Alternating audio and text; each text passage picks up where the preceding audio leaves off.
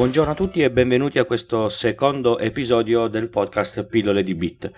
Non abbiamo ancora affrontato in effetti la parte reale, che è quella dei bit, però prima c'è bisogno di parlare dei componenti di base che, che permettono di avere tutta l'elettronica digitale che ci circonda e anche quella analogica, ma parleremo anche di questo nelle prossime puntate.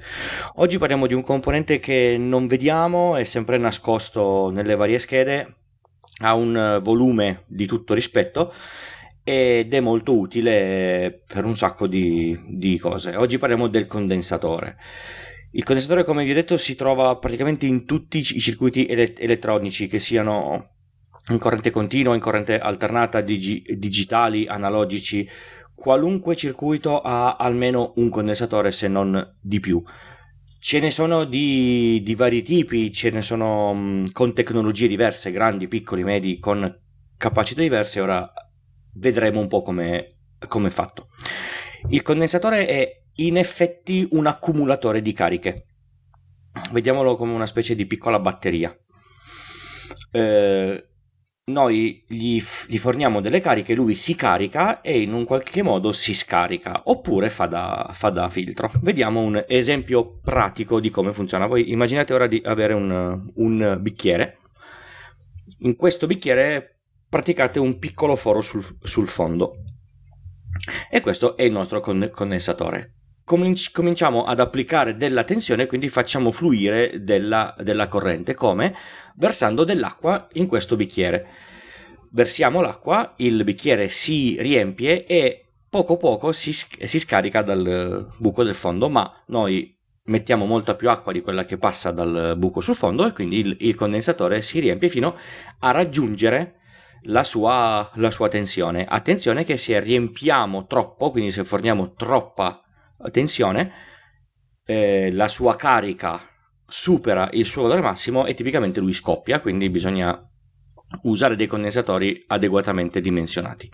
Se smettiamo di fornire corrente, che cosa succede? Che la sua carica piano piano, in base alla dimensione del, del foro che c'è sotto al, al bicchiere, si scarica di conseguenza farà fluire della corrente in uscita e la sua tensione calerà il suo livello di tensione è il livello che c'è dentro al, al bicchiere. A cosa serve il condensatore? Eh, innanzitutto lo si può vedere come una specie di batteria rapida, mettiamola così, perché questo voi vedete che quando staccate un alimentatore qualunque che ha il suo LED che indica che è attaccato alla, alla, corrente, voi lo staccate dalla corrente, il LED non si spegne subito. Perché? Perché c'è qualche condensatore di mezzo che deve ri- rilasciare la sua, la sua carica. E il condensatore serve anche da, da filtro, nel senso che, ora non vado troppo nel dettaglio, ma se noi lo mettiamo in serie a, corrente, a, un, a un filo dove passa una corrente continua, il condensatore farà sì che non passi la, la corrente lui fa da, fa da muro. Se invece c'è la corrente alternata, in qualche modo questa corrente passa, poi ovviamente in base alle dimensioni de, del, con, del condensatore passerà corrente di una certa frequenza piuttosto che di un'altra.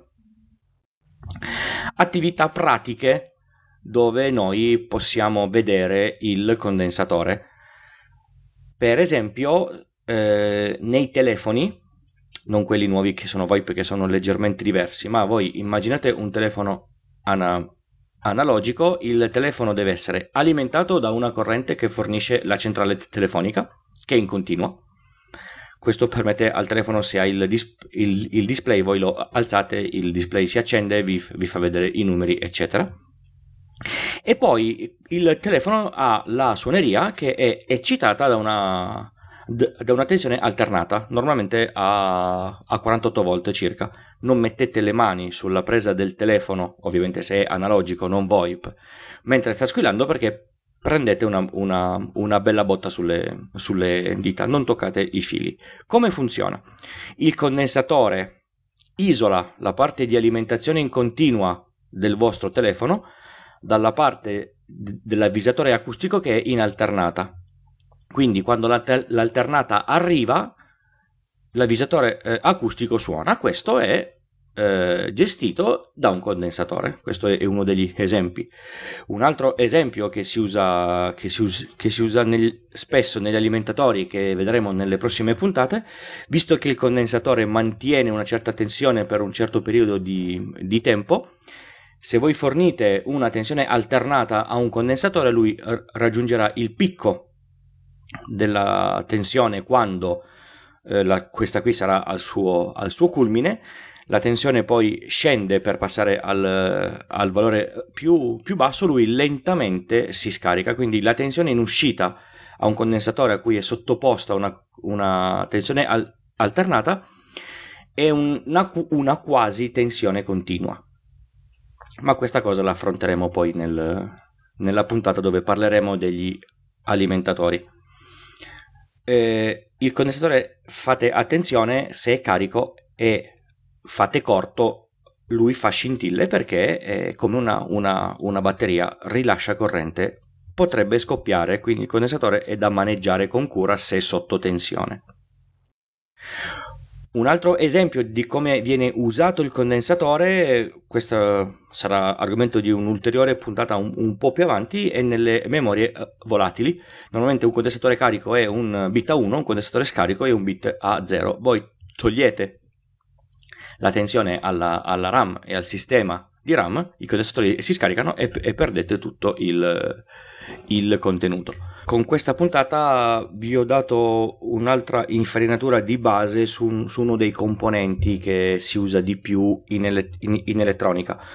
Eh, sommato con altri componenti vedremo che i circuiti più complessi poi si ridurranno sempre al solito set di, di dispositivi che opportunamente piazzati faranno funzionare le cose come a noi, a noi, servono.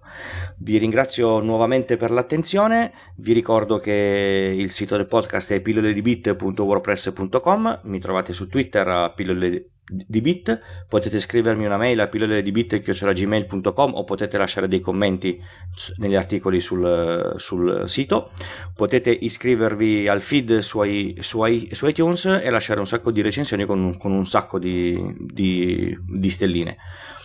Eh, tutti i crediti, tu, tutti mh, i ringraziamenti dovuti per la sigla e per il materiale che uso li trovate sul, sul, sul sito e ci sentiamo alla, alla prossima puntata.